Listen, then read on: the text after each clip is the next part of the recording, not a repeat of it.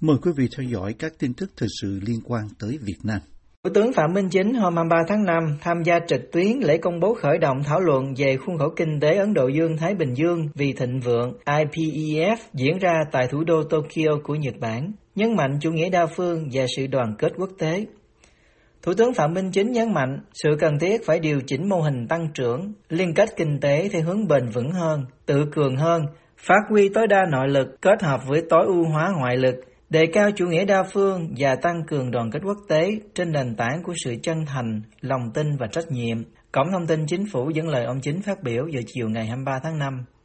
Thủ tướng Chính khẳng định rằng Việt Nam kiên định đường lối và đang đẩy mạnh xây dựng nền kinh tế độc lập tự chủ.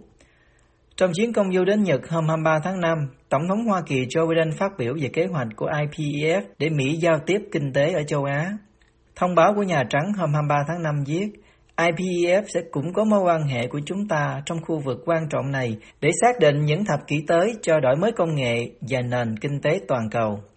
Ngoài ra, IPEF sẽ tạo ra một nền kinh tế mạnh mẽ hơn, công bằng hơn, linh hoạt hơn cho các gia đình, người lao động và doanh nghiệp ở Mỹ và trong khu vực Ấn Độ Dương-Thái Bình Dương, Nhà Trắng cho biết thêm. Hiện có 13 nước tham gia khuôn khổ này, bao gồm Mỹ, Úc, Brunei, Ấn Độ, Indonesia, Nhật Bản, Hàn Quốc, Malaysia, New Zealand, Philippines, Singapore, Thái Lan và Việt Nam. Các nước này sẽ tìm cách thực thi các thỏa thuận của mình và quyết định liệu có cho Trung Quốc gia nhập hay không. Bộ trưởng Thương mại Hoa Kỳ Gina Raimondo cho báo giới biết IPEF giúp cho các nước châu Á một giải pháp thay thế cách tiếp cận của Trung Quốc trong những vấn đề quan trọng. Đối với Việt Nam, Australia và New Zealand, IPEE sẽ là khối thương mại lớn thứ ba của các nước này. Ngoài CPTPP, có Canada và 10 nước khác tham gia, và Hiệp định Đối tác Kinh tế Toàn diện khu vực còn gọi là RCEP có 15 quốc gia thành viên do Trung Quốc khởi xướng. Khác với các hiệp định thương mại truyền thống, những thành viên tham gia IPEF không phải đàm phán về thế quan và tăng cường tiếp cận thị trường. Thay vào đó, khuôn khổ này nhằm tích hợp các đối tác thương mại vào các tiêu chuẩn đã được nhất trí trong bốn lĩnh vực chính, đó là kinh tế số, chuỗi cung ứng, cơ sở hạ tầng, năng lượng sạch và các biện pháp chống tham nhũng. Thông cáo của Nhà Trắng cho biết, IPEF sẽ cho phép Hoa Kỳ và các đồng minh của chúng tôi quyết định các quy tắc đảm bảo cho công dân, doanh nghiệp nhỏ và các chủ trang trại của Mỹ để có thể cạnh tranh ở Ấn Độ Dương-Thái Bình Dương. Nhận định về mức độ hưởng lợi của các nước thành viên IPEF, ông Ted Graham của đài CNBC hôm 24 tháng 5 cho biết một số các quốc gia phát triển hơn như Hàn Quốc, Nhật Bản, Singapore có thể thu được nhiều lợi ích hơn, nhưng những quốc gia khác đang phát triển như Indonesia, Việt Nam và Philippines có thể chưa thấy được lợi ích tức thời. Đại sứ Mỹ khai trương Trung tâm Hợp tác Việt Nam Hoa Kỳ. Đại sứ Hoa Kỳ tại Việt Nam Mark Napper hôm 24 tháng 5 đã cùng với quan chức Việt Nam cắt băng khánh thành Trung tâm Hợp tác Việt Nam Hoa Kỳ đặt trong khuôn viên Học viện Ngoại giao Việt Nam. Theo Đại sứ quán Mỹ tại Hà Nội, việc hợp tác này không chỉ nhấn mạnh tầm quan trọng của quan hệ giữa Hoa Kỳ và Việt Nam, mà còn thúc đẩy sự gắn bó giữa Đại sứ quán Hoa Kỳ tại Hà Nội và Học viện Ngoại giao Việt Nam. Cơ quan Ngoại giao Mỹ cũng nói thêm rằng điều này cũng thể hiện cam kết của Hoa Kỳ nhằm hỗ trợ sự phát triển của một Việt Nam vững mạnh, thịnh vượng và độc lập. Tin cho hay, Trung tâm Hợp tác Việt Nam-Hoa Kỳ tại Học viện Ngoại giao Việt Nam là công trình hợp tác thứ hai giữa hai nước thuộc cái gọi là không gian Hoa Kỳ ở miền Bắc Việt Nam – Trước đó, hai nước cũng đã khai trương không gian Hoa Kỳ tại trường Đại học Thái Nguyên. Trung tâm này cùng với hơn 600 không gian Hoa Kỳ trên khắp thế giới giúp tăng cường đối thoại mở và xây dựng cầu nối hiểu biết lẫn nhau bằng việc hoạt động như các trung tâm học tập cho học sinh, sinh viên, cũng như các không gian cộng đồng dành cho những người quan tâm tới văn hóa và các giá trị của Hoa Kỳ. Đại sứ Napper phát biểu tại lễ khai trương theo Đại sứ quán Mỹ. Tin cho hay không gian nằm trong khuôn viên của Học viện Ngoại giao Việt Nam sẽ mở cửa rộng rãi cho các học giả, các nhà nghiên cứu, học sinh, sinh viên, các khoa cũng như là công chúng nói chung. Đây sẽ là một diễn đàn cho các chương trình văn hóa giáo dục, hỗ trợ nghiên cứu và dịch vụ học thuật. Trung tâm cũng sẽ hỗ trợ các chương trình của Học viện Ngoại giao Việt Nam như chương trình nghiên cứu về Hoa Kỳ, các khóa học tiếng Anh và phát triển năng lực lãnh đạo, đồng thời cung cấp thông tin về Hợp chủng quốc Hoa Kỳ và chính sách ngoại giao của nước này, Đại sứ quán Mỹ cho biết. Theo Học viện Ngoại giao Việt Nam, hai bên hồi cuối tháng 3 đã ký biên bản ghi nhớ về việc thành lập trung tâm với mong muốn mở rộng quan hệ đối tác và hợp tác hướng tới các mục tiêu chung là thúc đẩy giáo dục văn hóa đào tạo, tăng cường hiểu biết lẫn nhau và hỗ trợ phát triển kinh tế.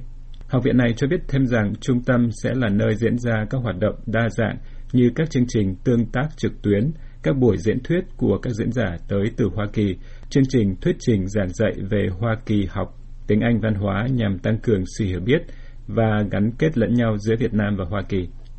Hôm 24 tháng 5, Bộ Thương mại Hoa Kỳ thông báo bắt đầu tiến hành điều tra cáo buộc lẫn tránh thuế phòng vệ thương mại đối với sản phẩm tủ bếp và tủ nhà tắm nhập khẩu từ Việt Nam mà trước đó có xuất xứ từ Trung Quốc. Quyết định điều tra được đưa ra sau khi có cáo buộc rằng các nhà sản xuất xuất khẩu của Việt Nam đã nhập tủ bộ phận tủ từ Trung Quốc, đối tượng đang bị áp thuế phòng vệ thương mại ở mức cao của Mỹ, sau đó lắp ráp hoàn thiện rồi xuất khẩu sang Mỹ. Hồi tháng 4 2021, Bộ Thương mại Mỹ đã phát đi thông báo về việc nhận đơn đề nghị điều tra phạm sản phẩm và chống lẫn thuế phòng vệ thương mại đối với sản phẩm tủ gỗ nhập khẩu từ Việt Nam và Malaysia. Thông báo cho biết Liên minh Tủ bếp Hoa Kỳ AKCK Nguyên đơn của vụ kiện là đại diện cho một số doanh nghiệp sản xuất tủ gỗ Hoa Kỳ đề nghị Bộ Thương mại Hoa Kỳ điều tra hai nội dung. Thứ nhất, phạm vi sản phẩm mở rộng lệnh áp thuế hiện tại với Trung Quốc đối với cả bếp và tủ nhà tắm bằng gỗ được lắp ráp tại Việt Nam và xuất khẩu sang Hoa Kỳ. Thứ hai, chống lẫn tránh thuế phòng vệ thương mại. Trong trường hợp Bộ Thương mại Hoa Kỳ kết luận không mở rộng phạm vi sản phẩm, nguyên đơn đề nghị điều tra chống lẫn tránh thuế đối với tủ bếp và tủ nhà tắm bằng gỗ nhập khẩu từ Việt Nam. Được biết, dù việc gốc là vào tháng 2 2020, Mỹ đã ban hành lệnh áp thuế chống bán phá giá và chống trợ cấp đối với cùng sản phẩm trên có xuất xứ từ Trung Quốc với mức thuế chống bán phá giá từ 4,37% đến 261,18%, mức thuế chống trợ cấp từ 13,33% đến 293,45%. Trả lời phỏng vấn trang pháp luật online hôm 24 tháng 5, ông Đỗ Xuân Lập, Chủ tịch Hiệp hội Gỗ và Lâm sản Việt Nam, VForest nói, nếu bị áp thuế cao, các nhà sản xuất mặt hàng này xuất khẩu sang Mỹ sẽ gặp rất nhiều khó khăn, thiệt hại lớn, thậm chí đóng cửa. Từ đó ảnh hưởng đến cả ngành gỗ, như giảm sút doanh số, ảnh hưởng tới công ăn việc làm của người lao động, đồng thời ảnh hưởng tới uy tín của ngành gỗ Việt tên trường quốc tế. Cục Phòng vệ Thương mại thuộc Bộ Công Thương Việt Nam cho biết đã có công văn gửi cho WeForest cảnh báo các doanh nghiệp và nhà xuất khẩu trong nước yêu cầu cần nắm thông tin và chuẩn bị ứng phó với vụ việc này. USAID hỗ trợ giảm ùn tắc tại cảng Cát Lái ở thành phố Hồ Chí Minh. Cơ quan Phát triển Quốc tế Hoa Kỳ USAID và Tổng cục Hải quan Việt Nam mới công bố một kế hoạch hành động để giảm ùn tắc tại cảng Cát Lái ở thành phố Hồ Chí Minh. USAID cho biết rằng kế hoạch hành động này được công bố hôm 19 tháng 5 tại một hội thảo do cơ quan này và Tổng cục Hải quan đồng tổ chức và 21 khuyến nghị được đưa ra nhằm nâng cao hiệu quả hoạt động của cảng để đáp ứng nhu cầu ngày càng gia tăng. Cơ quan Phát triển Quốc tế Hoa Kỳ nói rằng trước khi đại dịch COVID-19 xảy ra, Cát Lái vốn được coi là cảng container nhộn nhịp nhất tại Việt Nam đã hoạt động hết công suất và nhu cầu tính theo lượng container được dự báo sẽ tăng gấp đôi vào năm 2030. Theo USAID, một nghiên cứu của cơ quan này đã xem xét một cách toàn diện các hoạt động của cảng trên diện tích 160 ha nhằm đánh giá hiệu quả vận hành, các điểm nghẽn và vướng mắc trong quá trình tăng cường năng lực xếp dỡ của cảng, đồng thời đưa ra 21 khuyến nghị dưới hình thức một kế hoạch hành động để chính quyền và các cơ quan hữu quan địa phương cân nhắc. Cơ quan Phát triển Quốc tế Hoa Kỳ dẫn lời ông Mai Xuân Thành, Phó Tổng cục trưởng Tổng cục Hải quan cho biết trong một tuyên bố rằng khi thương mại quốc tế dần phục hồi sau tác động của COVID-19, thì việc giải quyết ủn tắc tại cảng Cát Lái lại càng được ưu tiên. Trong khi đó, Giám đốc USAID Việt Nam Anne-Marie Jatishok được trích lời phát biểu rằng giảm bớt tắc nghẽn tại các cảng của Việt Nam sẽ càng trở nên quan trọng khi thương mại dần phục hồi hậu COVID-19. Tin cho hay mỗi năm có khoảng 4,9 triệu container được xếp dỡ tại thành phố Hồ Chí Minh, tương đương với khoảng 3 triệu xe tải hoặc hơn 8.000 xe tải mỗi ngày qua lại trong và xung quanh thành phố để xếp dỡ container từ khu vực cảng. Cảng cắt Lái xử lý hơn 92% khối lượng này và khoảng 50% tổng số lượng container của cả nước.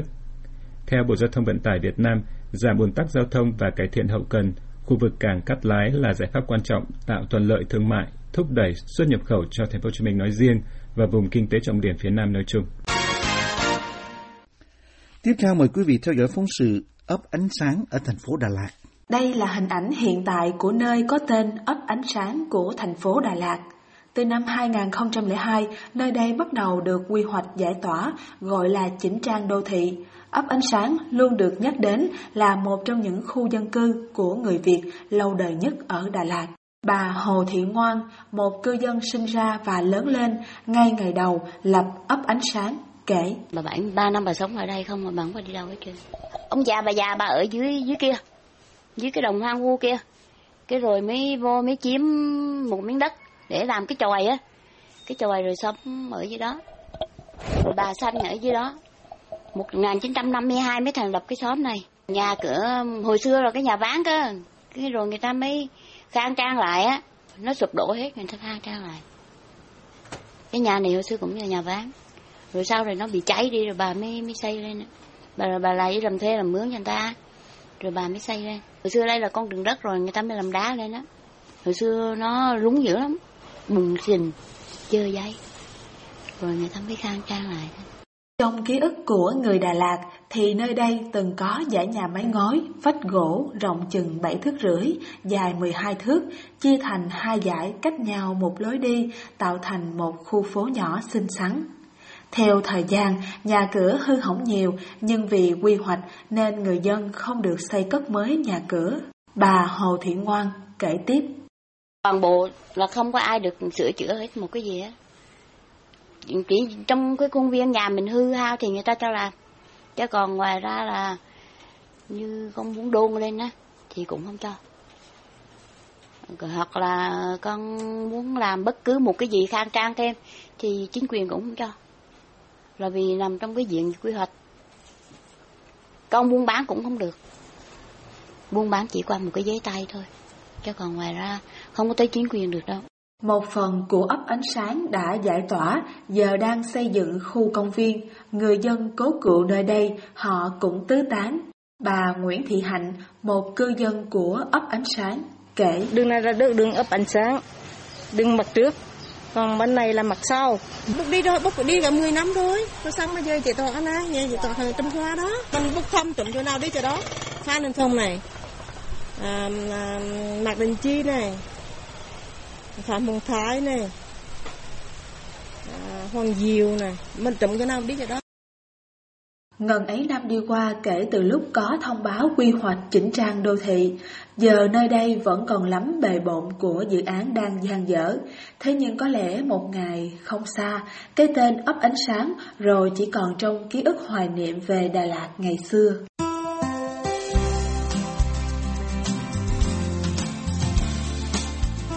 Buổi phát thanh Việt ngữ buổi sáng của đài VOA xin được kết thúc tại đây. Tấn Chương cùng toàn ban Việt ngữ xin kính chào quý khán giả.